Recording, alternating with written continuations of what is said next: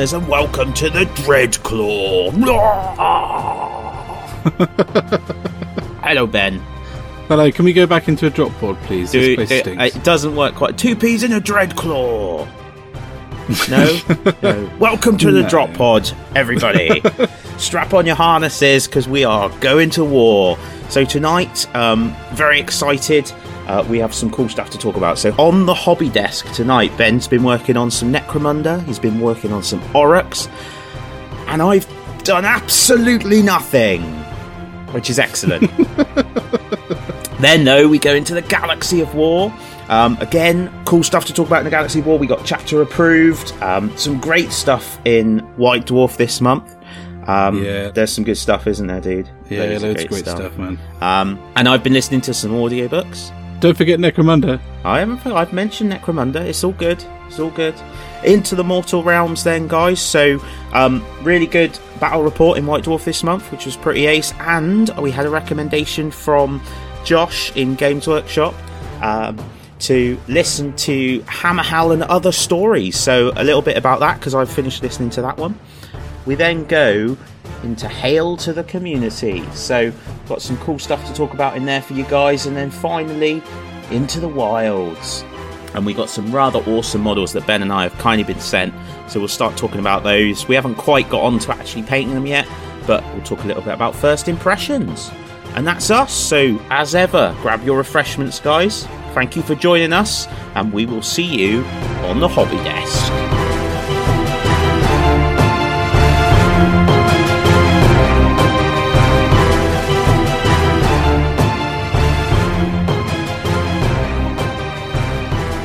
Hi, guys, and welcome to episode 13's Hobby Desk. Um, Dan has been attempting not to do any hobby this week, and he's, he's managed to uh, almost get his hobby desk uh, ready to go. But um, other than that, we've got a few other things to talk about. Because over the weekend, we had the Golden Demon. Um, we'd like to talk a little bit about that, won't we, Dan? Yeah, it's um as ever pretty spectacular. I know you've been sharing some of the stuff. Um, is is a lot of that on the Games Workshop Golden Demon site, Ben? Is that where they're coming from, or No, I I follow a lot of these guys on Facebook and Instagram, so I've actually been watching a lot of them progress the model through its stages, which has been really cool. Um, it's the first time I've ever done that, really. Well, yeah, I'd imagine that's pretty cool, actually. Yeah, particularly Richard Gray. Um, he's been sharing his Death Guard um, squad on uh, on Instagram almost every stage of the way, which has been really cool to see how that's progressed. Hmm. Um, yeah, so before we go on to the Golden Demon, let's talk about what we've actually been up to. So, I've uh, I've done Wait, very what? little, You, but I, you've not been winning Golden Demon, you mean?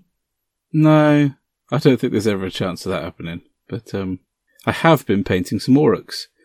Been painting the uh, Shadespire Orruks. Oh yeah, I saw. Yes, Really good fun, actually, dude. Love them. I am. I Uh, must admit, I'm. I'm looking forward to beating the painted Orruks How are you? repeatedly I- with a stick. Uh, they actually look like, on paper, the warband that I'd most suited to my playstyle. So that'd be quite cool. To give them a shot. I haven't actually played with them yet. But I've enjoyed painting them, that's what's important. Just idiotically swinging random implements. Is that suited to your?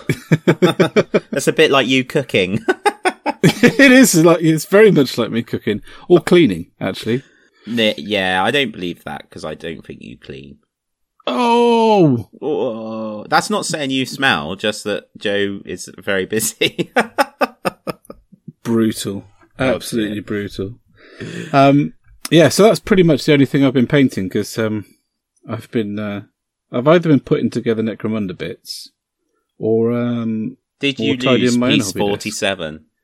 I didn't lose piece forty seven, but I damn near lost it. it was so difficult. Did Oh, you use that- tweezers? I, I did. I couldn't. I couldn't pick it up with my fingers. it's like ham-fisted, like one of those cranes in the in the in malls where you're trying to pick up a toy. Like there. Oh, there. don't get me started on those flipping cranes. It was a lot like that. Mm. Um, cleaning the little bit of mold line off of it was oh. Unbelievable. but it does look good when it's done.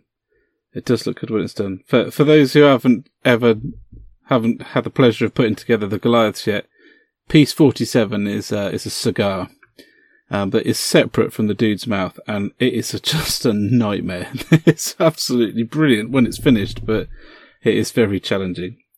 Uh, one of my Well, favourite you, posts. You've kindly um offered to paint my Goliaths for Christmas, so I haven't got to. I haven't got to do it. I've come up with a lovely paint scheme for you, dude. Good. Gonna pink, pink with yellow flowers, I think. Oh, I see. That's the way we're going with it, is it? well, I don't know. Hello, Hello Kitty Goliath. oh man, that would be amazing. That might actually happen now.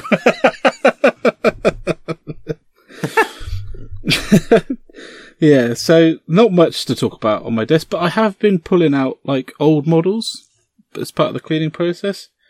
Um, so Oh, can- I saw your Mûmak. yeah, my Mûmak. I'd completely forgotten about that, dude. Completely forgotten about that. Rob just whipped it out from like the stock cupboard a couple of weeks ago. Um, I was like, "Oh, you need you need to take this away. It's been in our stock room for eight years." Mate, there are all sorts. There's probably like a small colony of a new life form living in the stockroom of Games Workshop Plymouth. yeah,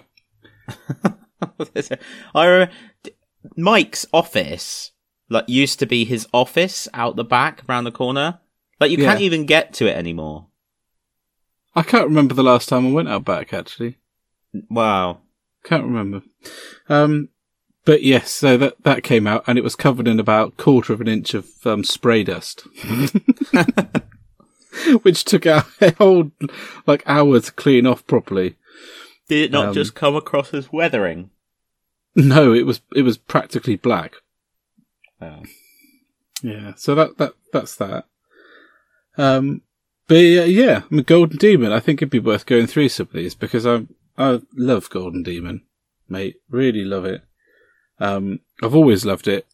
Um, it's one of my favourite parts of the White Dwarf is the Golden Demon showcase, and um, uh, this month's White Dwarf has got Gareth Nichols, um, Nicholas's uh, the librarian Terminator in it. Yeah, It's it's, just- amazing, isn't it? It's so good. it's so good. Absolutely fantastic.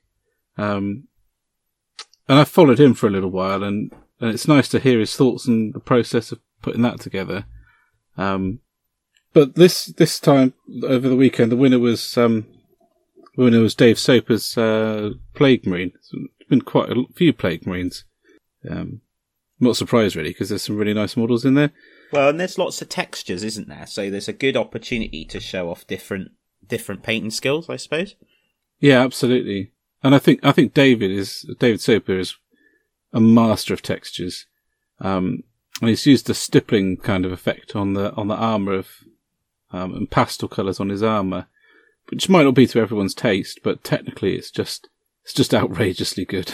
I love like it. that he's gone for like the lighter colours. Yeah, absolutely. Yeah. It's one of those models though where you look at it and I, I can't really see what colour it actually is. As in if I was to try and replicate the process, I, I don't, I don't think I'd know where to start.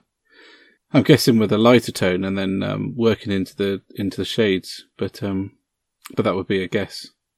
There's just so many different kind of subtle cut colours in there that, um, and I think that's something that I haven't even begun to explore in painting is adding in a colour that I wouldn't expect to see on a, on another colour because I think when you start out painting, if you paint green, you just paint green. If you paint blue, you paint blue. Um, without sounding daft, but when you get better, I think when you, when I see people's models who are well in advance of me, they use other colours in blue and green um, to come through, especially on things like orc faces. You see like a, a range of kind of um, of the purpler kind of stuff in there. I think it looks really good. So I loved his, I loved the Slayer model this this time. It's a well deserved win, I think. Absolutely. So was that so that showcase then is that from Golden Demon? Which Golden Demon was this? It's the one over the weekend with the open day. So it's the open day, right? Yeah. Because I know there are, there are a load of them now, aren't there? So. Yeah, so many I can't keep up, actually. There's a fair few over the year. Um, that I need to sit down and get to grips with it again because I can't. Um, I really look forward to them, and I quite like to know when they're coming up. Because I guess I think I'd quite like to enter into the Golden Demon just once, see how it went. Yeah, it would be uh, interesting. I well, I for me, I just don't think I paint a level to warrant entering. I think you can, and I think uh, so. Ben has been talking to me about entering as well. Um, ben Chambers wants to enter, and um, Yeah, we were discussing it actually because he said he said to me the other day he's like, "Oh, I've not even started painting yet, and I I I don't now know if there's any point entering." And so one of the things I said to him is, I think like if you have a desire to paint to that level, once you enter, especially if you have a presence. So Ben is, uh, with his with Cage Paints on Instagram has quite a few followers. So if you've got Yeah. an online presence and you make it clear what you're trying to do, you can get in. It sounds odd, but it, you can get in with a crowd of people that paint like that. You know, paint really, really well. And as long as you can take constructive criticism, you Yeah. start to open yourself up to, to pushing yourself. And I think a lot of the time you read about people say that paint to that level, you know, are thanks to so and so for pushing me that extra mile and somebody else for suggesting this and suggesting that. yeah, So Yeah. I I think it is worth entering and starting to get yourself known on the Golden Demon circuit if you have a genuine desire to to paint to that level. But I think you I don't know. I mean I I'm not clearly not a Golden Demon painter, so they might disagree with me, but I would imagine that if you are looking to paint to that level, you also need to be able to accept the amount of time you're going to need to put into each miniature.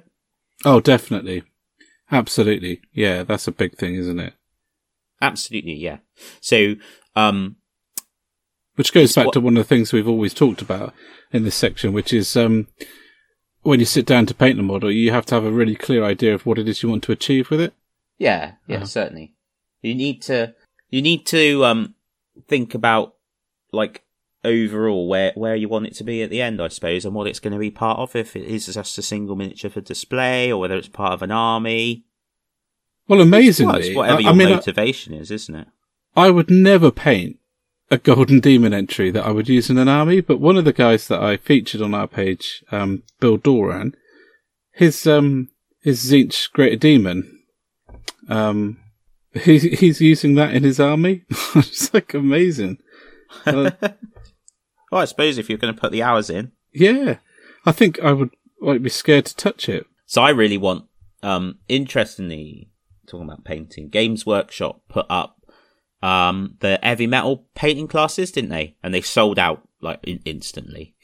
Um, Literally instantly. yeah. And I, I know we were talking about going, and it would be cool, and and I'm sure it would be a great weekend. But I was thinking I'd really like them to do one with like um, Mark Bedford, for example, and people and uh, or like people who are part of the army team. So like Chris Peach did stuff with the army painters, didn't he? So yeah.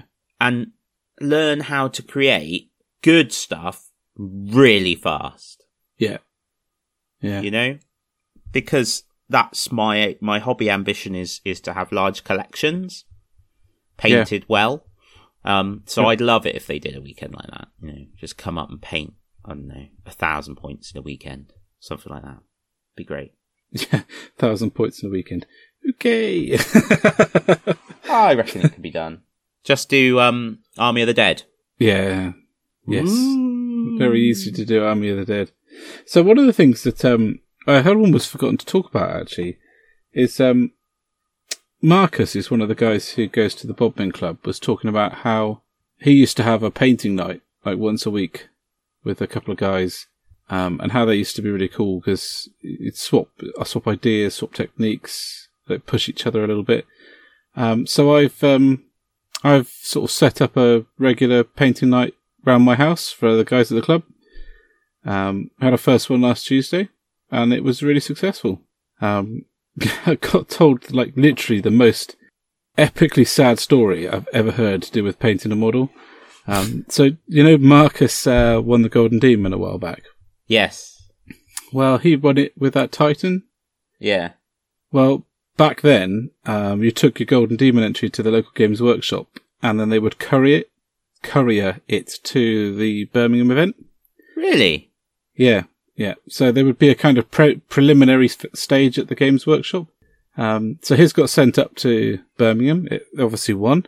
Um, and it came back down again. And somebody, the courier, realized that, um, he was transporting a Golden Demon winner and, uh, opened it to have a look, dropped it on the floor and then stood on it and slipped on it like a banana. So it got abs- it Really? got absol- yeah, it got absolutely ruined. That sounds Um, like something off like a comedy show. Yeah, but, it's not funny. really- but um, No, really just the fact that he not only did he drop it, but then managed to stand on it. Yeah. But um, he Marcus was showing me a couple of the models he'd used to test out ideas for it, which was a really cool thing because um, um and I'll pop a few of the photographs up of those on, on the on the show notes, which you can find on our website, guys. Um, it, they're really cool. They're like, for example, he's done a Chaos Lord, and he's done the shoulder pad with the the piled skulls that he did as part of the um as part of the model that he entered into the Golden Demon. So it's just it's just a re- it's a really cool process to see, and I wonder if other people sort of try out an idea on a on a test model to see whether they like it for the real thing. Um, I guess they do. I guess I guess some people don't, but um, I suppose I it's probably quite individual, isn't it? Depending on yeah. what you fancy doing. But it was it was really it was they were quite cool models, so I'll I'll share share the pics of those. So that's um that's something I'm looking forward to carrying on, and um it's quite nice actually because sometimes sometimes painting can be a lonely hobby. Um, and I normally fill that time listening to podcasts or chatting to you on the phone. Um, but sometimes it's nice to have people in the room and showing each other stuff and going, "Oh, how are you doing that?" or um, because me and Marcus are completely different painters. He literally cannot paint a model without blending it. Um, whereas I'm like the, the exact opposite. I just have a kind of idea what I want the model to be for and then paint to that level. Um, so the only time I'm blending or taking my time with it really is, um, if it's a character model. Well, so it's very interesting. The So only that's cool. kind of like blending I do is when I'm cooking a cake.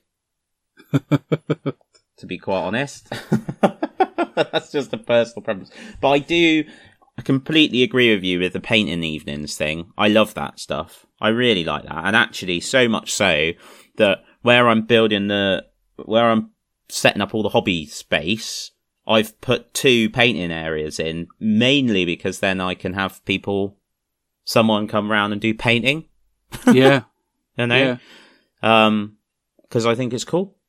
I think it really it's- is cool to share the hobby like that, Yeah, absolutely. particularly if you've got something flipping boring to get through. you can get someone to come round while you're highlighting bloodletter 374. Or Goblin 50. Yeah, or Goblin, yeah, yeah. Well, I've got no sympathy for you painting bloodletters. If well, I, I'm of- very sympathetic to your plight with goblins, mate. I really uh, feel for you. So when are you going to switch across to doing the Nurgle? So, um, I think I said last time that all the demon stuff is with um, a chap who's painting it up for me. Yeah. Uh, to finish that off, so I've got the two Forge Fiends, the Land Raider, and some HQs, and a Heldrake. So once I recommission Hobbyland and I actually start getting the paintbrush back out, because I've realised I haven't painted, I haven't even put paint on a brush for about four weeks. I said to Harriet, I'd be lucky if I remember which end to use um, of the brush once I get back to it. Um, she laughed, and then I promptly stabbed myself in the eye with a pen, um, showing my motor skills are fine as ever. Um, so I got that, and that, that's got to be done, really. Um, I really need to push through that because there's some good stuff in there to help the army. Can't, to be honest, it can't hinder it because it can't get worse. Um, and there's a couple of nice modelling projects like the Land Raider that need to be finished. Once Hmm. those things are done, that will mean that all of the Khorne models I own for Warhammer 40,000 are painted. Um, unless I buy any more in the meantime. And then it's then it's next project. So Nurgle are very high up the list, as are Tzeentch, to be honest. Um, but so is Terrain. So I really want to move on and do some Terrain. You and I were discussing just Yeah. how many banks we need to rob to create the the board of awesome for Necromunda. Um, not as many as we expected, but still quite a few. So I'd really like to do that. And on that, on talking about um, painting stuff quickly uh, on Warhammer TV, they featured uh, how they painted some of the Sector Mechanicus stuff.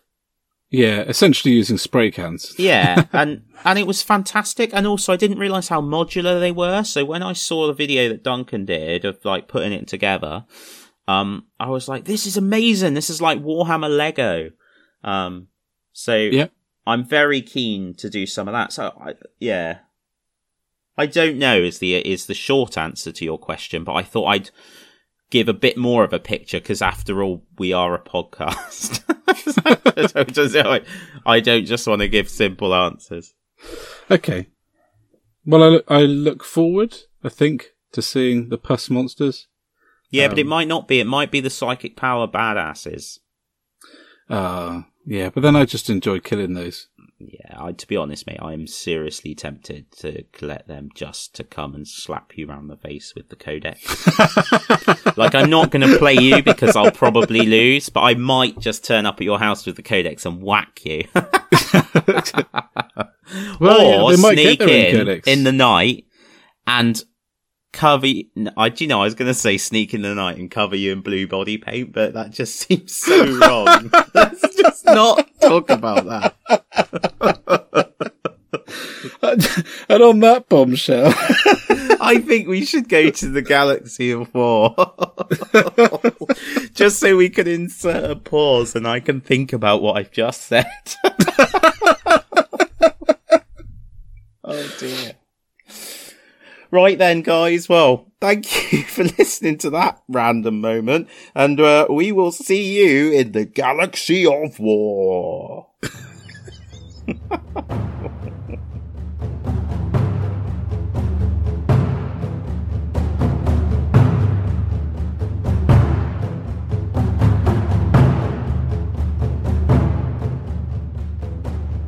Welcome to the Galaxy of War. The Dreadclaw thunders towards the Fang, ready to lay waste to that hideous mountain fastness. and you find us in the Galaxy of War. Ben, anything to add? No? Okay, moving on. Chapter approved. yeah, chapter approved. so, firstly, let's talk about the Space Wolves in chapter approved. it's worth pointing out that I, Now, I want you to explain yourself, Mr. Hall. Okay? So I read out the following to you just now before we came on. Okay? And I, I say I read out the following and now I'm just randomly filling while I find it. Here we go. Cunning of the Wolf. For one command point, you can set up a unit in the hunt. And at the end of any of your movement phase, the unit can join the battlefield wholly within six inches of any edge and more than nine inches away from the enemy models. And you went, uh huh. I did. What the flipping heck is wrong with you, man? What is going on? I read that and I was like, I want to collect space wolves. Cause that's cool. It's not. It's not the only chapter that can do something like that. The Raven Guard can do something. Oh, boo hoo. No. I'm not unique enough because I've got fangs and hair and, oh, Are you finished? oh. Yeah, I'm good. So the reason, right, the reason why I was a bit meh is because the majority of armies I've played have managed to fill their deployment zones with enough troops that that would be really difficult to deploy them anywhere useful. Yeah, but majority, right? Okay, so this is you've played you played two guard armies, didn't Yeah. you? At that I event. did. Yeah. Well, So you just need to play more, and then you'll play less of these crazy armies with models everywhere. yeah. I mean, the more, I think it's very cool, and it reminds me of Space Wolf Scouts. yeah. Well, I'm actually, I would never use old, the and that's that. why I think it's I'd cool. use the uh, Thunderwolves. they're cavalry. They're not in infantry. You know. are they? Oh, is it any infantry unit? Yeah. Oh, no. well, scouts can do it anyway. So you, you're talking about you're talking about grey hunters or blood claws or intercept. Nah, I'll have to ponder on it. I'm, I'm not I'm not blown away at the first the first reading. Um, have to say I do absolutely love um, True Grit though. I think that's ace. That for me really does um, fit with the Space Wolves. Yeah. Well, yeah, I agree. It's great. It's it, well because they used to have something called True Grit, didn't they? So I like that they've done that, and I also like that because the other thing they've got in here that they used to have is the um I think it's Saga of the Warrior Born. Yeah. I hope they do sagas again when they actually get round to doing them properly and not just in in chapter approved. Yeah, me too. Me too. I mean, there's a lot to be hopeful for because, um, I mean, slightly moving off chapter approved and into the Blood Angels, but the fact that the Blood Angels now have access to everything is, is really cool because, um, I'm hoping that that'll come across to the, the Space Wolves as well because there's some things that I really would really like to have access to. Um, you're gonna have to excuse me for forgetting the names, but the small flying gunship that the, that the Space Marines have, um, help me out, Dan. Is it the Stormhawk? I don't know. I've made that up. Oof. Storm, Storm Talon Talon. is the other one. The little one with the I know which one you yeah, mean. well that one. I expect everybody knows which Apart from mean, me. except for us. well, that one. I like the idea of that in a space wolf army. You know, it just seems like the sort of thing that they would have. Um, but you can't have it. But they don't like flying. Uh, Some of them don't like flying, and they don't like flying in jump packs. Slightly different. No. And then if you read the um the Fenris campaign books, that you know you can read about a company of space wolves who absolutely love flying around on jump packs. So I think it's just you know each to their own, to be honest. But that I'm really excited about. That I'm really excited about. Ha ha! Dude, I just found something out amazing. In- accidentally, right? So I went on the Games Workshop website, okay, to look up what that thing was called. Yeah. But somehow, because I'm a bit ham-fisted, and to be honest, the iPad I think reacts to my um, Cornish roots uh, and chooses not to work. Um, I ended up clicking on Space Wolves and bestsellers. Right? Yeah. There are none.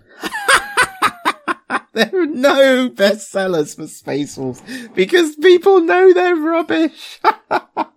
this is brilliant. I'm so happy. oh, Thanks, Dan. Oh, yeah. I just throw that out there. Well, hopefully they won't be so rubbish when their codex comes out. I also found out that I was right. It's the Stormhawk Interceptor. Yeah, that one. Yeah. It was just under the bit that said there are no bestsellers for Space Wolves. Ah. I wish we hadn't decided that we. So interestingly though, talking about Space Wolves, I have been listening to um the Leman Russ Primarch novel. oh yeah, It's really cool. yeah. I really want to read it. Actually, It, it's it's very cool um because it does that thing where it basically it starts out and then it becomes a reflection and it's set about that story about when Russ and the the lion oh yeah, end up attacking the same Yeah. place. yeah. Yeah, famous one. So I don't want to go into it too much because you're going to read it, I am. but it is very good and it is well worth um well worth it. So chapter approved. What, what do you think? Because I mean, it has been a bit controversial to say the least. Um, I, I was a big fan of General's Handbook, so I was willing to give it a, a good shot before I made any criticism of it. But um, I, I haven't got mine yet. Unfortunately, it hasn't turned up in the post. Um, but you have. So, what's your impressions of it, mate? Um, it's a load more ways to play, and that makes me happy. I don't know. I see.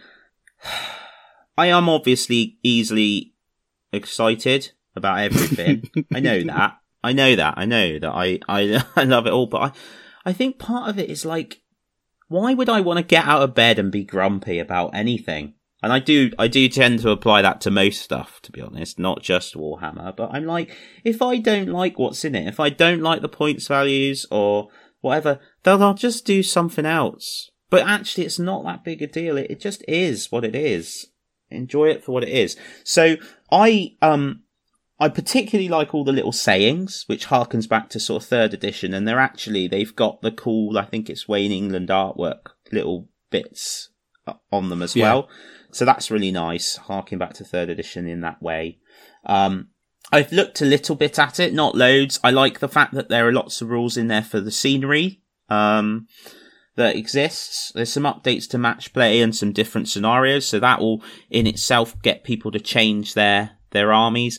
And don't forget that like tournament play and stuff, often in games, and certainly like Magic, for example, companies do change the dynamic to make it Yeah. different Yeah. so that it doesn't stagnate. And I, I don't think there's anything wrong with that. It is a little odd, I will grant you, because of the codex situation, I suppose. Yeah, and I think that's the biggest Um, issue, isn't it? I mean, at the moment, we are getting bombarded with new codexes um, at a rate that I don't think, well, I know has never been never been the case before. Um, But it's no different to what happened in Age of Sigmar, except that in Age of Sigmar, because they killed off the world and essentially went, boom, there are no armies, except all these, like, what they're called in the new Age of Sigmar. So, um, the little faction things, yeah. it was a yeah, it was a total total reset. Whereas that didn't happen. But I think it's a great concept. Well, also they didn't have points, no, and that's and that's a big difference. That actually the codexes have got points in, and now there's a new book with new points in. So yeah, I don't really understand why the codexes have got points in, and I don't understand why they put points in the in the battle tomes for Age of Sigmar either. Because I think there Hmm. was an opportunity to leave the points out completely and then have the points in a compendium each year, like chapter I, approved. I saw I saw them as um as more of an appendix, as like a partial update until the next chapter approved. Mm. But I mean, the thing is, I think you absolutely hit the nail on the head for me. Is if I went to a tournament and every tournament for the next five years or until the next edition comes out, or there may not be another edition, it may just be updates, and it was the same meta every time, it, we'd we'd all get bored Yeah. of that. I I mean, Um, I do, like I said, I do see, I do understand that it would be frustrating to have just purchased like your Astra Militarum Codex quite recently and then have the points change and then need to, to go out if you want to approach it in a legal way, uh, go out and purchase this book. yeah, And I think it would be appropriate for Games Workshop to release these points as a free download. And the reason I think Yeah. that is because one of their one of the things you'll often see the community say when people say, "Oh, I've got to buy this book now just to get these points," is they'll say, "Well, actually, there's loads of other stuff in the book," and they're right. There is loads of great stuff in the book, and but if if that's the point that they're going to stand by and sell, that's great. So, what harm would it do putting the points out there, other than please those people that you know? It takes away one of the things that people can have a, a genuine gripe about. I think. and I think um, I think if we're being honest, those points are out there anyway, Well, yeah, they are. They are absolutely. Um, and are not hard to find. no, Um, no, so- never will be. But generally, I don't know. Well, you know what I'm like, mate. I just can't. But what I'm what I'm getting at by saying that, what I'm getting at by saying that is that um, is that they're out there anyway. So it's not it's not actually any skin off of their nose to release them as an FAQ. No, no, you're right. Um, but I don't. To be honest, I don't want really want to keep talking about the the grumpy response because it, it for me, and at the moment, it's a bit odd for me because, as you know, I haven't really engaged with much hobby for a few weeks. Um, and I'm looking forward to getting back to it. But once I do, there's some really cool stuff in here around missions and scenarios. And obviously, as you know, I always get rather excited about gubbins. So it did come in a fantastic cardboard box, which was good to see, um, with a fantastic cardboard insert that holds all the gubbins, which you didn't get in the last one. So that's quite exciting. Um, and I will put pictures up because I've, I've actually taken some which is good. So you've got the victory points and command points dials, which is ace because I do forget that, and this pack which has got the scenarios in it, which I love. I love that. I love that. And then, um, and then of course the card tokeny jobbers, which you've got. You did get the General's Edition. It's worth pointing that. out. Yeah, yeah. You don't just get that in the book. so yeah, attacker and defender concealed deployment markers. Ooh, that's good. They've actually labelled it up. So they've got the nine inch rulers that you get in from the Age of Sigmar one as well. Firestorm attack markers, some objective markers in there. So yeah, a good mixture of stuff if you're playing lots of 40k, to be quite honest. So I really like it, obviously. So, shall we move on to um, shall we move on to one of the questions that we were asked because um, we got a few, uh, and there's one that stuck out that we both quite liked, uh, which was um, what was our favourite 40k absurdity? Yeah, absolutely. by Tom Taylor Big. Tom, yeah. So, Dan, what is your favourite 40k absurdity? So for me, the most absurd thing that makes me chuckle is the warp and how they travel around the galaxy and the time effect. Yeah, Uh, it is absolutely absurd. So it's quite cool. Like when you when you hear about they they talk about don't they quite often like oh you know a force might be dispatched and arrive. They might think they're only in the warp for a week, but arrive years after the war has already finished. And actually, hmm. the communication through the warp as well is is really difficult, and because of the time stuff, it, it could be. So the idea that with that being the form of travel around the massive galaxy and the form of communication around the galaxy, that you could have any kind of unified empire whatsoever is mental. It is. It Yes, is it is. absolutely It is. mental, really. Um, and, and obviously, a lot of the books and the background, they always focus on the, ooh, it all went wrong. You know, it's not all going to be books about the times that the fleets came in and they, everything went well and, you know, but it, it, it is absurd. yeah, yeah, It's just ridiculous. But, um, yeah. yeah. it's mad. So what about you? Well, I was just going to say we we watched Event Horizon when you came down the other day. We did. Um, we watched two films. One was good. That was Event Horizon. and one was fantastic, No, man. and that and that was Escape from LA. No, dear me. But anyway, yeah, Event Horizon, which was really cool. And that's quite a nice kind of interpretation of a similar sort of thing to the warp, isn't it? Yes.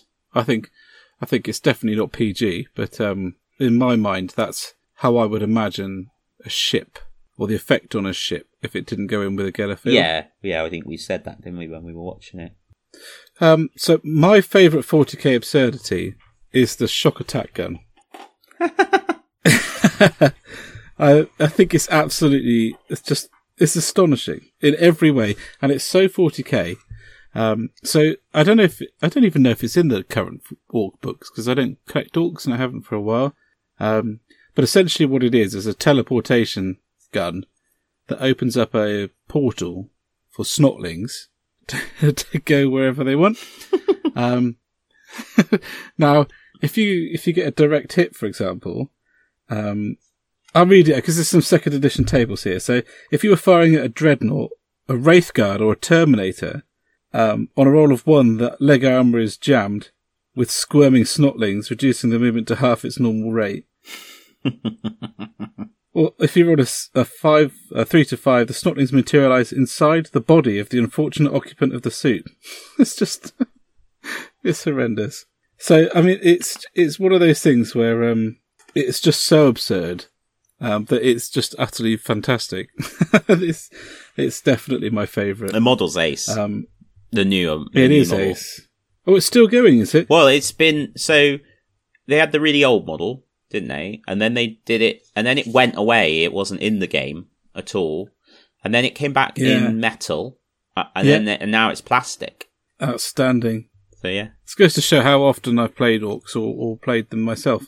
Um, I didn't, I didn't know that, but it's, yeah, it's definitely my favourite um, absurdity in in 40k.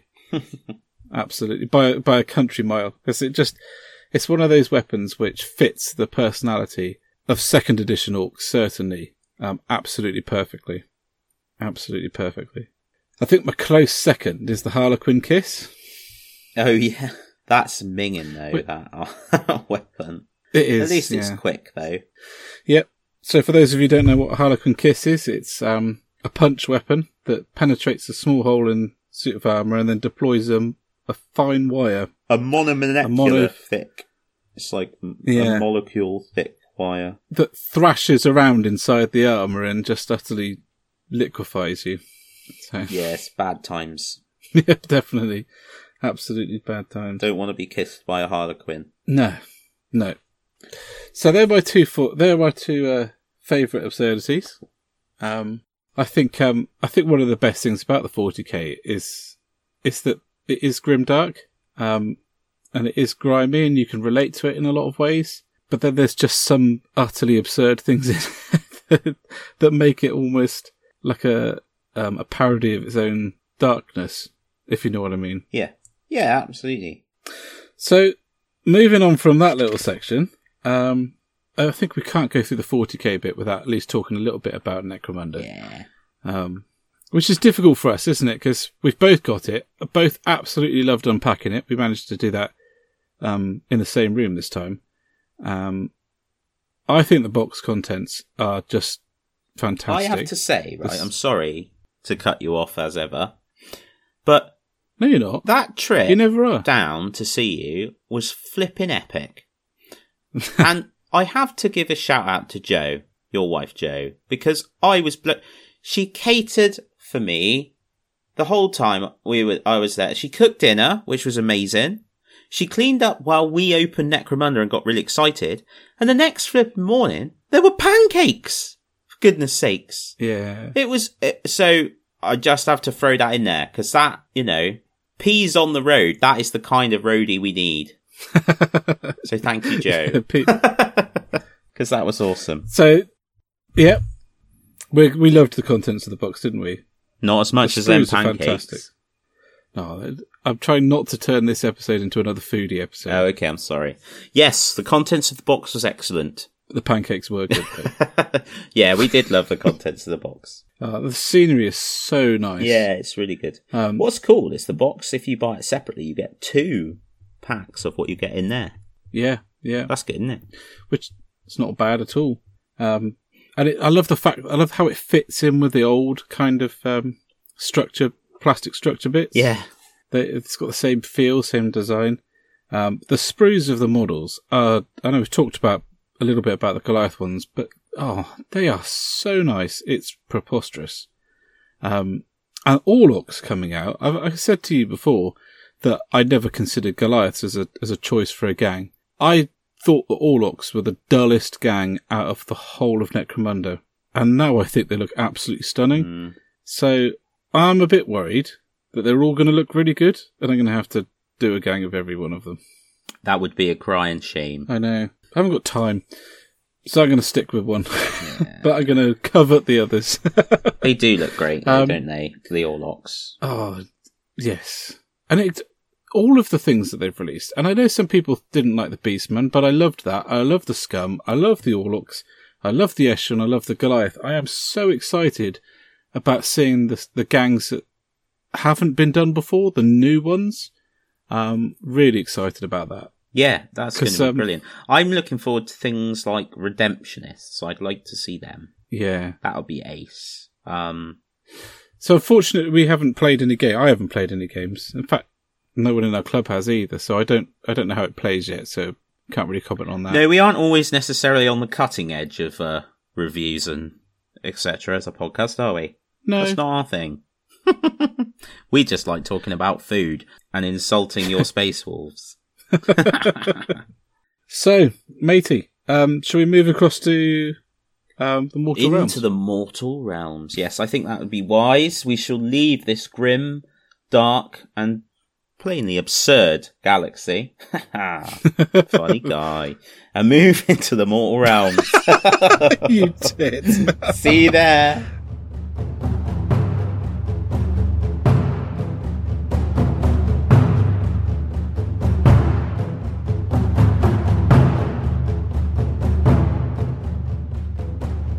Hi guys, um, we are now in the mortal realms. We're um, kind of following on from what we were talking about last week. Um, Josh, who is a chap who runs, um, oh, which store is it, Dan? Warrington. Warrington. Um, he used to be one of our um, juniors when we were working in Games Workshop Plymouth, Yeah. so it's a bit weird. Just making us feel old. Yeah, very old. Best moving on from that one, I think. You are old, though, to be I fair. feel old. Yeah.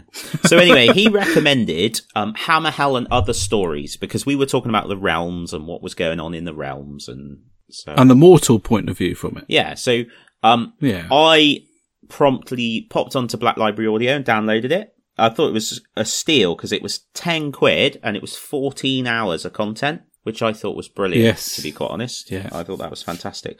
Um, and I listened to it on my way to and from work usually, because there's nothing quite like the clash of Orruks listening to that on your way into work to remind you, you know, to keep it real.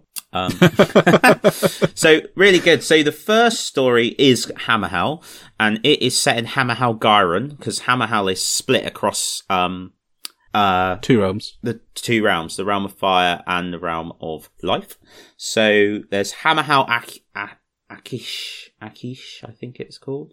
Or Akshi, that's what they call it. Um, and Hammerhal Ghyra. So it's set in Hammerhal Ghyra, and it's really cool because it's two, essentially two, no, three story arcs that all come together at the end. Um, one set within Hammerhal Ghyra and one set in the Hexwood, um, which is off in the distance away from the place. Um, Yeah. and it incorporates uh, the men and free peoples. Uh, there's a witch hunter in it, which is cool.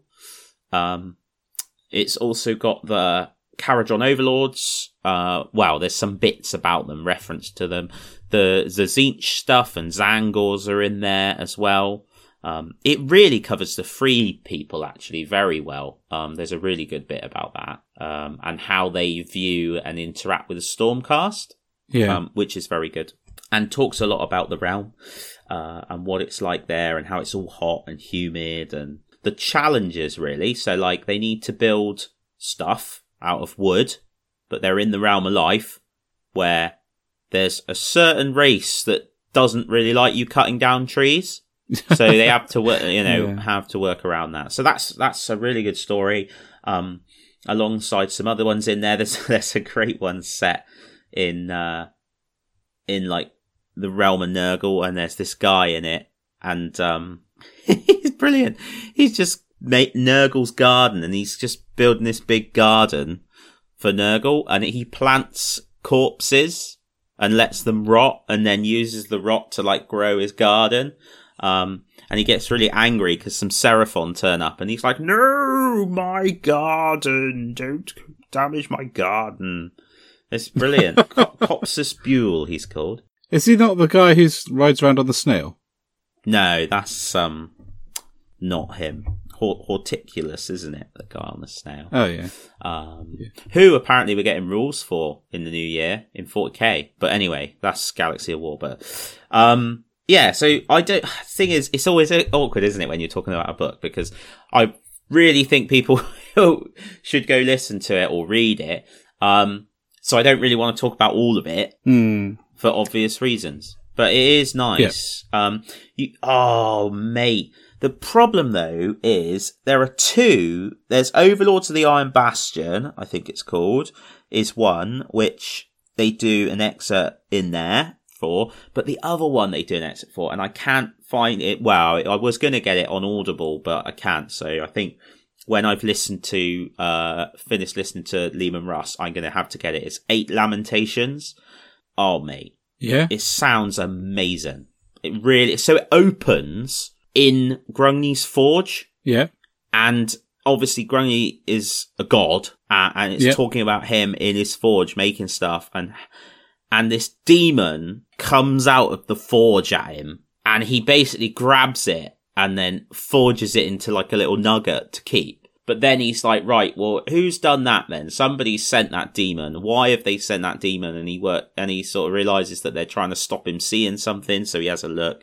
And basically, it's the, the, the eight lamentations are eight demonic, like super weapons, basically, but like axes, not like flipping nuclear bombs. Um, that, that have been created, one each of the sort of forge master, Khorne forge master of each of the realms. And it goes Yeah. on to describe three of those masters. And it's fantastic because you've got like the realm of, um. Hit the one there, um, is like, Was that meant to be the realm of metal? yeah, it's like really, uh, it's got eight arms and he's like super super muscly, but then like the one that's from the realm of shadow is really wiry framed and like wrapped in the shadows and stuff. But he's still a Khorne worshipper. But I really liked that because it starts to paint that picture of the differences in Yeah. the factions, but between the realms. Um, so I really like that. Oh, and and um, they are basically using mortals as like pawns to do things like like they're like gods. And in Grungni's forge there are loads of shadows watching him and like learning off him. And it talks about lots of gods. And it really paints starts to paint that picture that in the mortal realms you know that you obviously the classic gods from the old world are or aren't there as the story dictates but i think there's definitely there's more godlike beings in the mortal realms a lot more um That's quite interesting. which is quite exciting. Um, I really like that. So, as part of my saying earlier, wasn't I about I really want to do scenery? I I really want to do scenery uh, and try and envisage some of this Mortal Realm stuff. In fact, I've even put a shelf in my hobby space that I can adjust the height on it because if I decide to build something ridiculous that's in the Mortal Realms, I'll have somewhere to put it. it could be huge. You wouldn't try and do uh, a board for every realm. Oh, that would be immense, wouldn't it? It would, but I think I think you'd really struggle to store that, and I, I'm not sure. I'm not sure whether. Do we really need a living room? That's the question. Well, I've been trying to convince Joe that the two kids can go in the tiny box room, and I can have the the spare the second room. Well, yeah, I mean, But, that's a um, step up from them just being in a box, isn't it? To be fair. Yeah, but she's insisting that they have a room each, which is well, I, it's ridiculous. I know. But no, I think I think that could be cool. But I think what you'd end up doing, I, I think you'd end up sort of doing all of them okay rather than none of them properly, and none of them properly rather than I suppose it depends, two. though, how you approached it. So if you were like, right, well, this year I want to create a board from each of the realms, or the danger, I suppose, would be you would start on like the realm of fire, but then get excited about the realm of metal. So you'd so you'd either rush the realm of fire to Yeah. get to metal, or you'd finish it. Oh, I've just thought, how cool would it be for the realm of metal just to get six foot by four foot of Iron Maiden album covers? That would be amazing. that would be so good. that would be amazing. Yes, That would be amazing. Thing is with those realms, is Yeah, that's it. you could um you could double them up for forty k. To be fair, as well, I have to be honest at this point. I have no idea what you just said. I cut you off so much then. I said the scenery could double up as forty k scenery as well. Oh right, yeah, yeah, it could. Sorry. Like for example, the realm of metal. I would I'd quite like to do like pools of um, mercury, things like that. Do you remember the, there Um, was a White Dwarf once where they did Demon Worlds, and one of them was Medrengard, the with Iron Warriors, and they made Yeah. trees out of girders. Yeah, That was quite yeah. cool. But for Realm of Shadow, you see, all you really need is a dimmer switch, isn't it, in the room? Because you can have any, uh, just turn it down a little bit. I think there's, so, you know, you just got to be inventive, haven't you? Yeah, Oh, mate, it'd be great. You know how you have a gaming table, don't you? At whatever height. yeah. Wouldn't it be cool to have like a, f- uh, like create a piece of scenery? It's like a big metallic river that flows off the side of the board, and then like down the side of the board, there's like another platform to mix it up a bit. Yeah, you could do. I think you're overthinking it. No, I'm not. Uh, you're underthinking it. Uh, So, but the other thing read as well is you would need to have a snow option for each one because for those of you who have read your fine and mighty publication that is White Dwarf will know that in the Age of Sigmar battle report, it's got the Mournfang in it. And they set up the board and then they cover half of it in snow because the Mournfang, the snow like follows them around. The cool. Everwinter is always like chasing them. And then they have to like ride out of it and survive a bit longer and then it catches them up. And so that's really cool. I like that. Yeah. Well, they're using snow snowflock through a um a sieve or something. Probably, I don't know really. I think some of it is actual snow pieces, and then they do that at, at, the edges. Interestingly, the same White Dwarf has got lots of pictures of stuff from the realms in it as well, hasn't it? Yes, it does. Which are really cool. It's a fantastic addition. Those guns are. It's probably my it's probably my favorite favorite one since they restarted the uh, the White Dwarf. Actually, mm. so has it changed your view on the Mortal Realms? No, no. Is has it made you see them from a mortal perspective in a better way? I think to quantify what I've just said, no.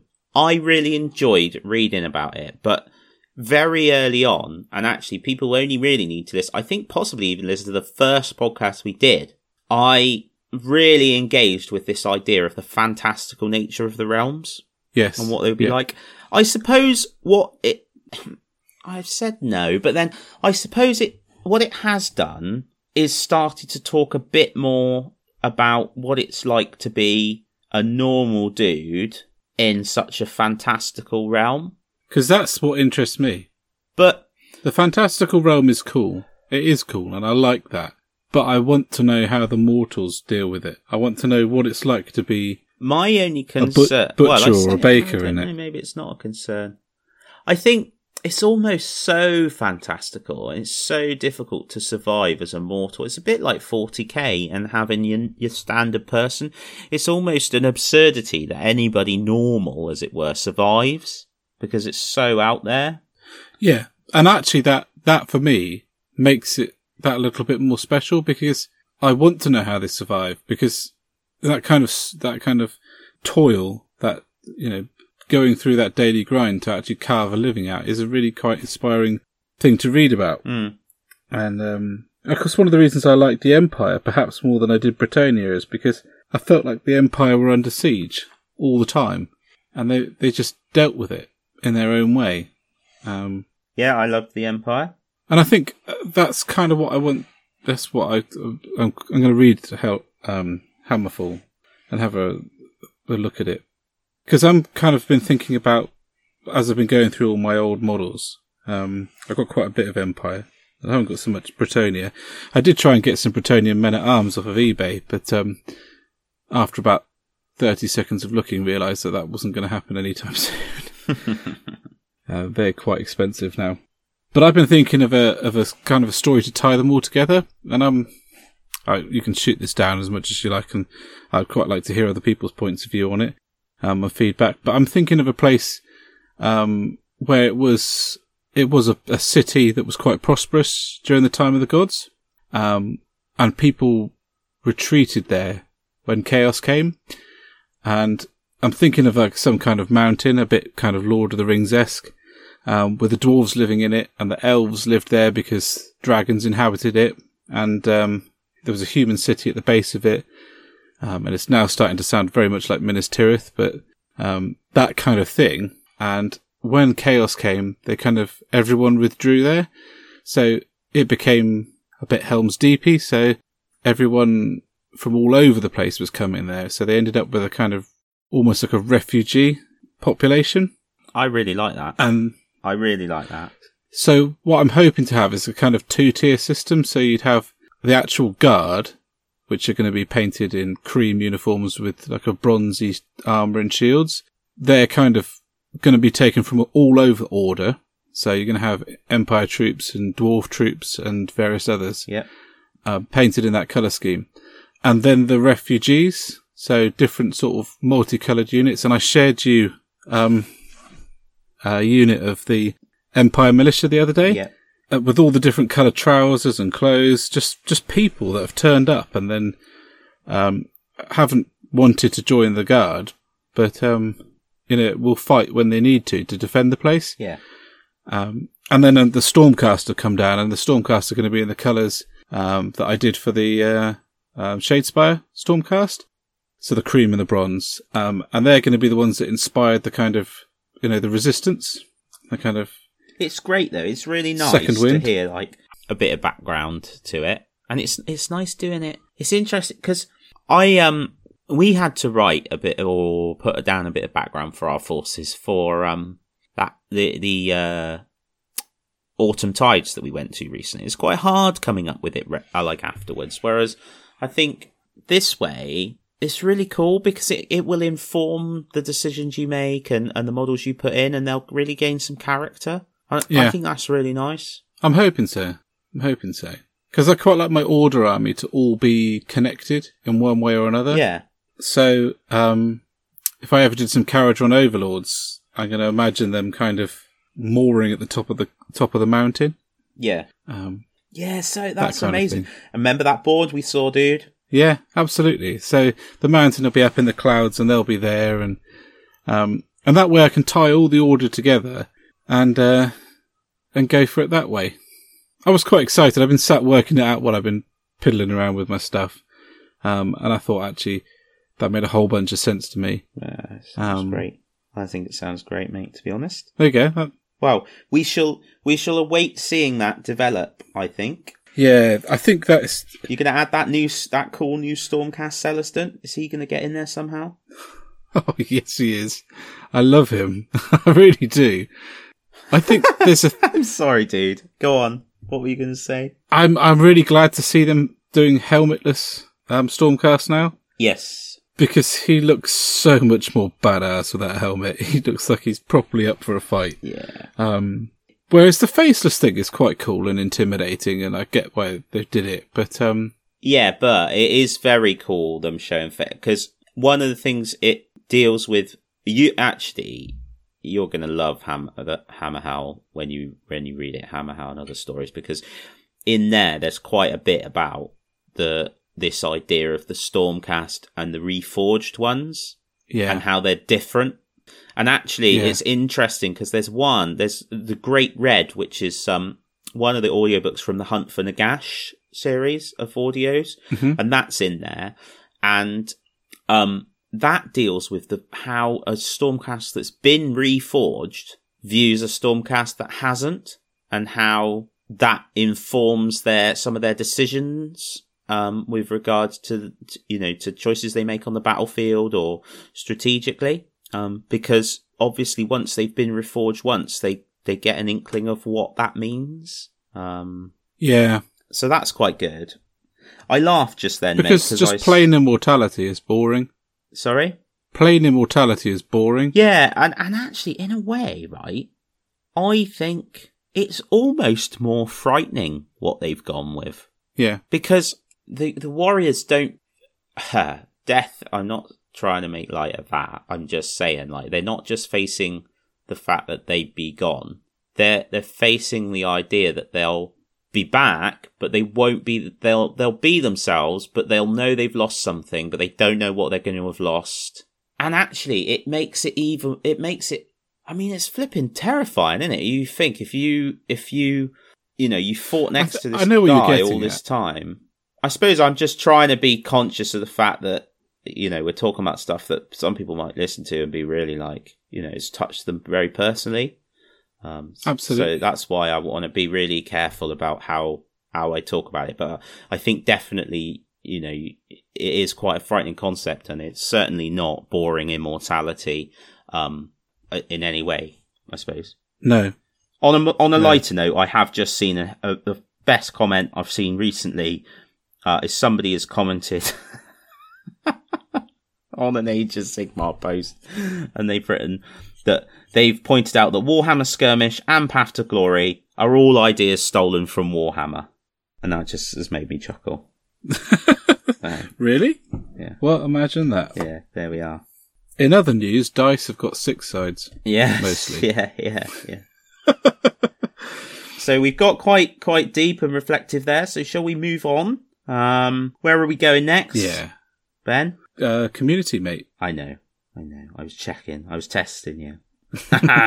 so it's time to hail to the community, ladies and gentlemen. Get some refreshments and then join us in the Dreadclaw.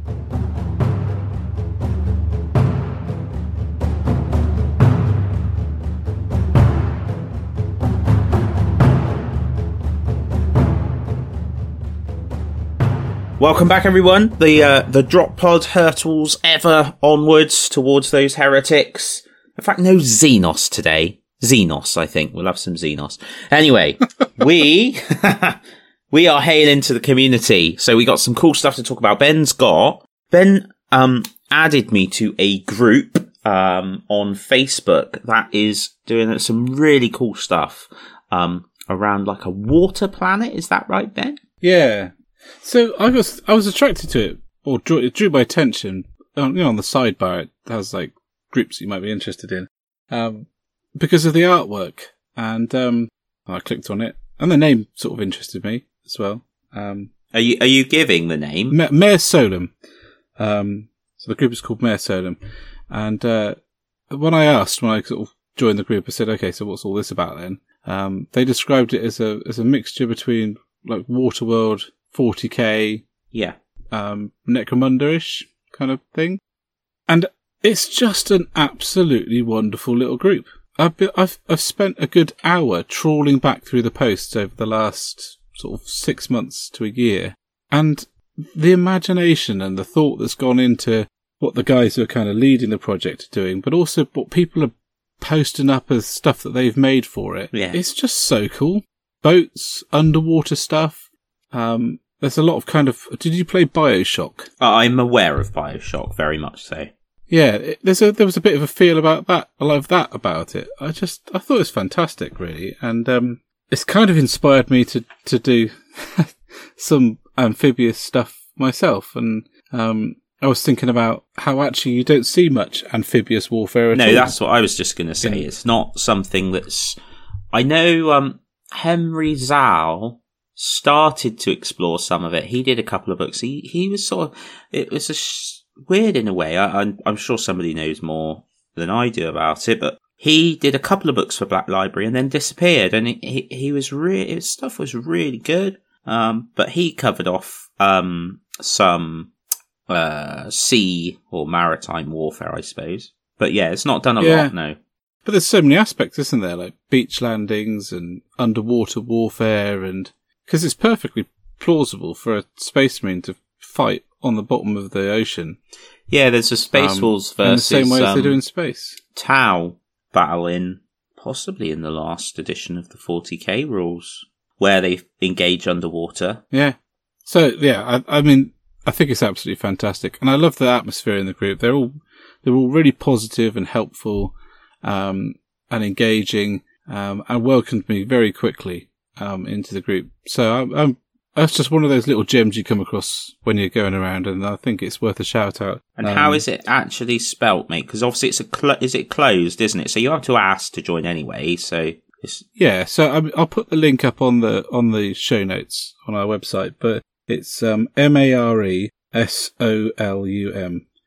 Um, I think, um, like I said, it's definitely worth going and having a look if you're interested in a kind of different take on the 40k universe. Because I think what it reminded me of, Dan, was second edition and how a lot of the 40k universe hadn't really been developed yet. So it gave birth to things, or it allowed people to explore it a little bit more. And I feel sometimes that things have been so well developed um, that you almost feel that there's no room for your little idea. hmm. And and I think one of the things that Eighth Edition did for me, fluff wise, by you know splitting the galaxy in half and throwing everything up in the air a little bit, is actually allow you to have that kind of little idea and run with it. yes, Um, and I think it it goes back to things like I've said about Warhammer Fantasy Battle that it killed itself almost to an extent. It killed create some creativity in it, particularly in the Empire. I remember trying to design an Empire army, and I was like, but I don't like any of the color schemes. But they literally had a map of the Empire with every city in the Empire on the map. Um, and every city had its own color scheme that was all completely laid out. In fact, there's a book called The Uniforms of the Empire, and there's literally not a single army that isn't described in it.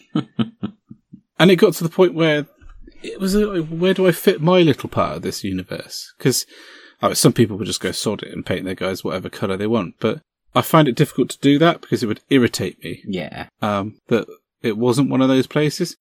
So this feels like that kind of exploration that I really quite like. Um, it reminds me of like this. I was just looking at this earlier because it made me think of it of like the crash spaceship from uh, the the War Games terrain book yeah, that they did. yeah. Um, that doesn't look very 40k now, but back then it was fantastic. It just, it was, it felt like you could, and like another little door had been opened. Um, and actually, one of the things that some of the writers like Dan Abnett are very good is making up these classes of vessels and going, oh, there's this kind of ship, there's that kind of ship, and there's all this breadth and, and diversity. But then sometimes when you're playing the game, it feels like that diversity is stifled. There is only the Leman Russ chassis and the Chimera chassis, and all other chassis are heresy. Um, yeah, so that I mean that's massively been opened up now, hasn't it? With uh, with all the Primaris, like you say. It should it should be opened up because books like Double Eagle, um, the whole start of the book is about how they're still using like jet propulsion engines like we use yeah. now to defend their planet, and then the Thunderbolts turn up and they're like, "What is this? It's amazing." Um, they they've looked at the Thunderbolts like an Imperial Guardsman would look at a Thunderhawk gunship. Yes. Um, yes. It, so these planets have all got their own different cultures and sort of tech that isn't necessarily in line with, you know, the standard Imperium stuff, if you get what I'm saying. And I, I'm, I'm rambling a bit and I know I am, but Mare Solum felt to me, or feels to me like one of the parts of 40k that I absolutely yeah. love, which, which is someone opening a little door stepping through it and taking a blank canvas and doing what they want with it, but still being 40k. Almost seems a shame not to, doesn't it? When you've got so much, so much you could explore. Yeah, it does. And they're writing underwater rules as well. Yeah. Which is cool. Um, so that should be yes. I'm going to keep an eye on it. I'm I'm really excited about it. Yeah. Um, I'm I'm very very excited by the modelling stuff on there. Very good. Reminds me a little bit of Blind Jitsu. Oh yes, which yeah. I I love Blind Jitsu. I love Blind Jitsu because when you first look at it, you're a bit like looks like a bit of a mess. Yes, but the, but then when you look at it, the detail is phenomenal. Um, even in the paintwork, it's, it's beautiful. So yeah, that's Mare Solum. Um, we were going to talk about the community survey, weren't we? A little bit. We were. So I was a bit, I rushed into my survey. I wish I'd spoken to you and um, a couple of others before I did it. Yeah. Because there was actually some stuff that other people had thought of to put as answers of things that they would like to see improved in particular. Um, okay. Or things they thought Games Workshop didn't do well or that, and I don't mean that like, because I'm sure because I found it quite hard because I'm obviously always very, very excited. um, I did put yeah. in the what would I like to see. I mentioned the stuff I said to you about painting armies effectively and quickly, um, and more yes. stuff around that. Uh, but like, for example, Ben Chambers, under things he thought Games Workshop didn't do so well, he talked about the quality of the casting on Forge World kits and the fact that you pay a premium price for a product that is then more challenging uh, and often not, you know, perhaps as good a quality as the plastic stuff. Um, yeah. And I thought that was a really fair comment because the Forge World stuff is beautiful, but often there's a lot of work needed. Um, oh, it's a hell of a lot of work. And yeah, you know, it's fair to say that that's the medium it is and etc. But it is being sold as a as a premium product in by a company which already markets itself as a premium creator of premium products. So I thought that was a fair point. Yeah. Um, but interesting to see a survey. It's pretty cool, isn't it? I think it's I think it's really brave actually. I think it's really brave. Um, I don't envy the people looking through that. No, that's a lot of work. I I put. Do you want to hear what I put? Yeah. So things that I thought were irritating, though I don't remember the question that they asked, but the negative feedback I had is that I don't mind things being a set price. I know I have to save up a bit longer for them, um, and it is at the end of the day a luxury product, however you look at it. Um, but it really frustrates me in a kind of irritated way that something that is exactly the same as something else in almost every way is more expensive. Now, I can kind of get it when it's released at different times, but when you've got Mechanicum sector stuff and you've got one building that's £35 and another that's £45 and there's exactly the same number of sprues and there's exactly the same bulk of plastic, and the one that's cheaper is in fact more intricate, I don't get that at all, mate. And I, and I put that as an example because that kind of thing confuses me and makes me kind of double. It's a bit odd, isn't it? Double check or have concerns about how they're actually pricing this stuff. Yeah. Um, it, feels a little bit like someone's just gone, eh, 35. That'll do. Roll some dice. Uh, and so, yeah, I put that. But for things that I wanted to see, um, I talked about films. Um, so I told them to approach Netflix and I said, every, everybody who's making this stuff out there, like the Lord Inquisitor and that fantastic Hell's Reach series, don't squash them, support them, go out there, you know, give them some funding because those things are amazing. Yeah. And they bring the stories to life and Grimaldus has never been more epic to me than when he plucked that dart out of the air that had been fired at him as if he was swatting aside a fly and then belting the orc around the face. And the look on the orc's face, you can't write that in a book. The orc just looks like, uh, oh shit. and I loved it. and I think, I think for me, that would really open up the hobby. That's that little bit more. Yeah. Um, wow, I'd love to see that. That'd be amazing. I've told them to contact Netflix because if they do a 40k series, it's anywhere near as good as The Punisher. Um, I'm all over that. all over that. That'd be amazing. And Netflix, I reckon, would be up for funding it as well. Mm. So yeah, that's the community survey. Um, I'm, you know, I'm interested to see what that actually comes out of that. Yeah. To be yeah. honest.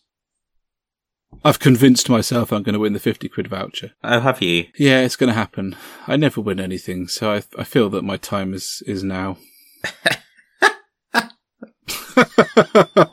Do you know, I kind of, this is, this is ridiculous. I'm just going to throw it.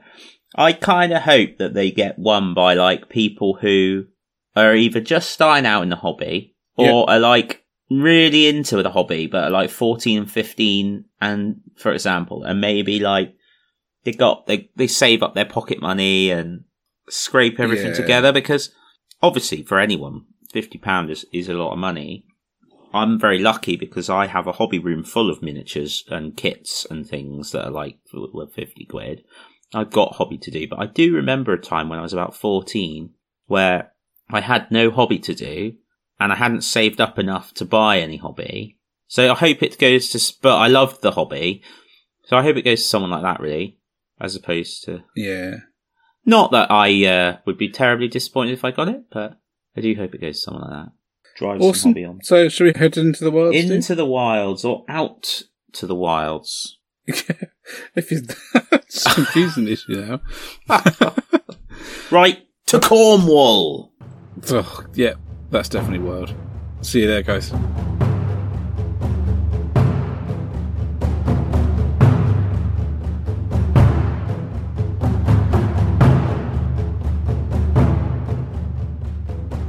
Hi guys, and uh, welcome to the Wilds. I'm not quite so good at doing epic intros as Dan, so you're just gonna have to settle for that. um, so we've been really lucky to receive uh, some models from Ramshackle Miniatures, which is pretty cool. And thank you very much to those guys for sending them down to um, for us to have a look at. Um, I came in the post on Friday and I was very excited um, and showed them around the club. Um, and you did, you got some too, didn't you, Dan? Yeah, absolutely. So um, this kind of happened because uh, a chap that I work with um, knew Curtis, who runs or owns Ramshackle and creates uh, their amazing stuff, um, knew him at school. So uh, when I mentioned that I did a podcast because uh, he's into to fantasy and sci-fi stuff, um, he said, "You know, oh, you should speak to Curtis." Um, who and Curtis has really generously sent sent Ben and I some models. Um, he sent me a Reebok APC, um, which is I think really cool. And it, it caught my eye actually because I thought it'd be cool for Necromunda. Yeah, it's um, so nice. It's uh, the wheeled version. Uh, and I, I really like it. I think it looks really, really cool. I'm looking forward to building it. Um, certainly a solid lump of resin. Um, is it in parts or? Yeah, it is. It is in parts. It's it is in parts. Um, so yeah, looking forward to building that up. But he's also got. I'm I'm sure it's called mini gangs, and I'm sorry, Curtis, if you're listening. Um, ben and I are are we've only just got the models, um, and we are definitely going to be putting some time into it at the moment. Well, as you may have gathered, if you listen to the whole podcast, um, I am not getting much hobby done, but this is definitely on the list to to get a proper look at and look at all the stuff you do. But I think mini gangs, I'm sure it's called mini gangs, um, is the Kickstarter that's recently funded. Uh, So he sent us some models from that. Uh, I got, I think you got as well, some scarecrows, which I love. They're like metallic, little bit Mechanicum esque looking dudes, aren't they? Yeah, definitely. Um, I've got a few mutants as well. So a guy with two heads and one jaw. Um, some zombie looking dudes. Really cool. I like the feel of the of the scarecrow ones. Um, particularly like the orb caster, I think he's called. Um, yeah, yeah, I like him. I like him a lot actually. There's so many vehicles, isn't there? Yeah, I love their vehicle range. Yeah, and their little it's kind really of cool, flying jet bike things really remind me of Star Wars. Yes, one of them looks a lot like Rey's. Um, so I quite like them. Yeah. Yeah. I'm, I'm very fond of that APC. I think that's stunning. Have you seen Isambard Kick-Ass Brunel? no. That's a model. That's a model of Curses. That's amazing. That's amazing. I'll have to put that one up. Gonna have to put that up. Isambard Kick-Ass Brunel. There's little yeah. mini tanks as well, isn't there? Yeah. Which is yeah. quite fun. Almost and like... some stalk tanks as well. So anybody that's a fan of, um, I know we always just move it all back to Games Workshop, but if you're a fan of, uh, Gaunt's Ghosts, um, there's some when they go. Some of the forces of chaos use stalk tanks. Mm. Um, some of the like the fallen. Well, it's not so much fallen Imperial Guard really. It's more the the forces that are made by the um, Chaos Warlords. Yeah. So like they're sort of general foot soldiers. But on I think it's Adesh, which is a Forge world or Hive world, and it's attacked by this nutter who just builds loads and loads of random tanks and things, and there's loads of stalk tanks in that. Um, All right, people might might enjoy that. I think I think there's some good stuff in there. So, so yeah, really good. Thank you very much. Um, really appreciate it. What we'll do is we'll we'll getting those sort of painted up, um, sharing that, uh, and sharing thoughts on the game as well because it's the mini gangs rulebook.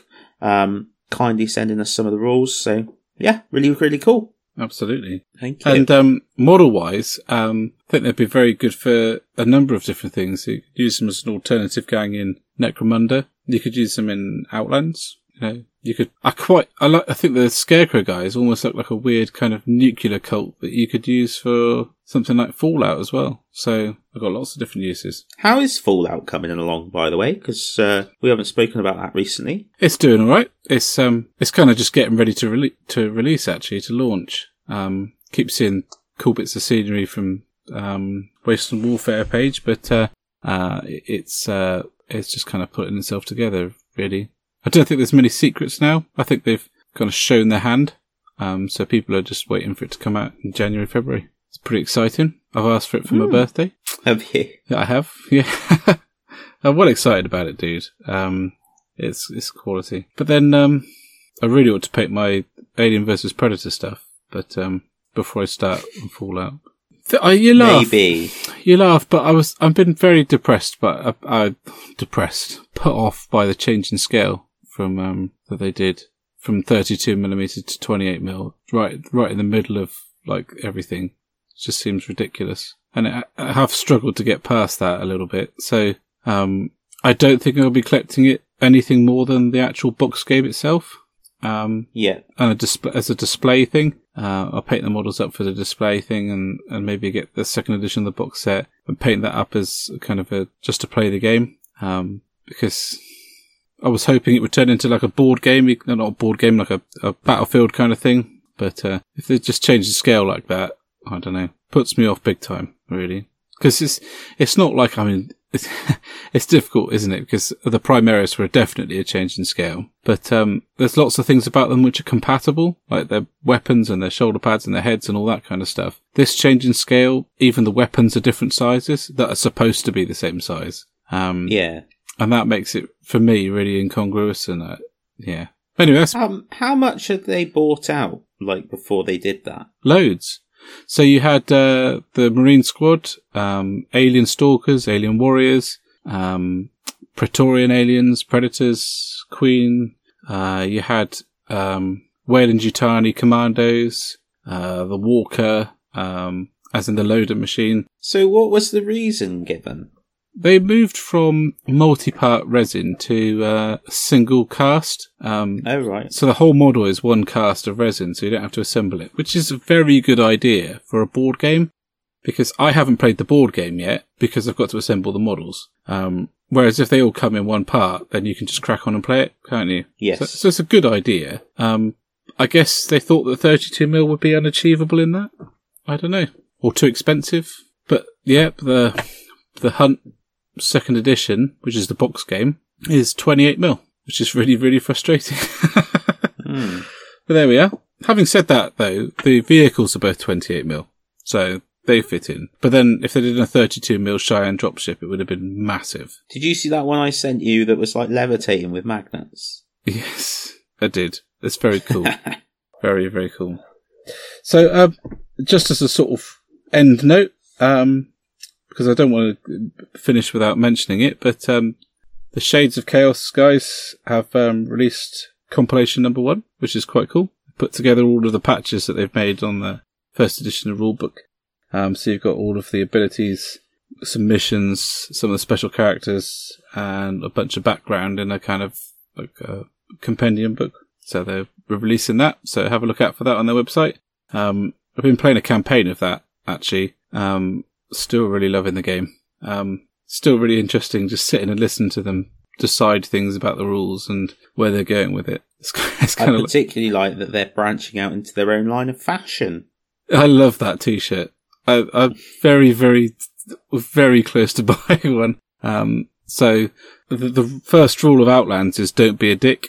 Um, and the t-shirt is, it says just that on it. So not one I can wear to work, but um, no. But yeah, love that. Very cool. And I think there's never been a truer truer rule in wargaming. Really, rule number one: don't be a dick. yes, something to be considered. Right. So should we wrap this um this mental little thing up? This rambling. So uh, as ever, thank you very much for listening. We're off to cast down some Xenos um, from our Dreadclaw pod, drop pod, obviously. Ben's threatening me. um, he's not. He's back in Bodmin, where he belongs. So,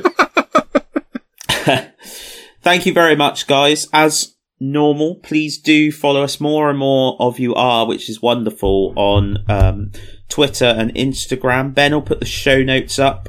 He will badger me to send him stuff to go in those show notes, and I might even do so.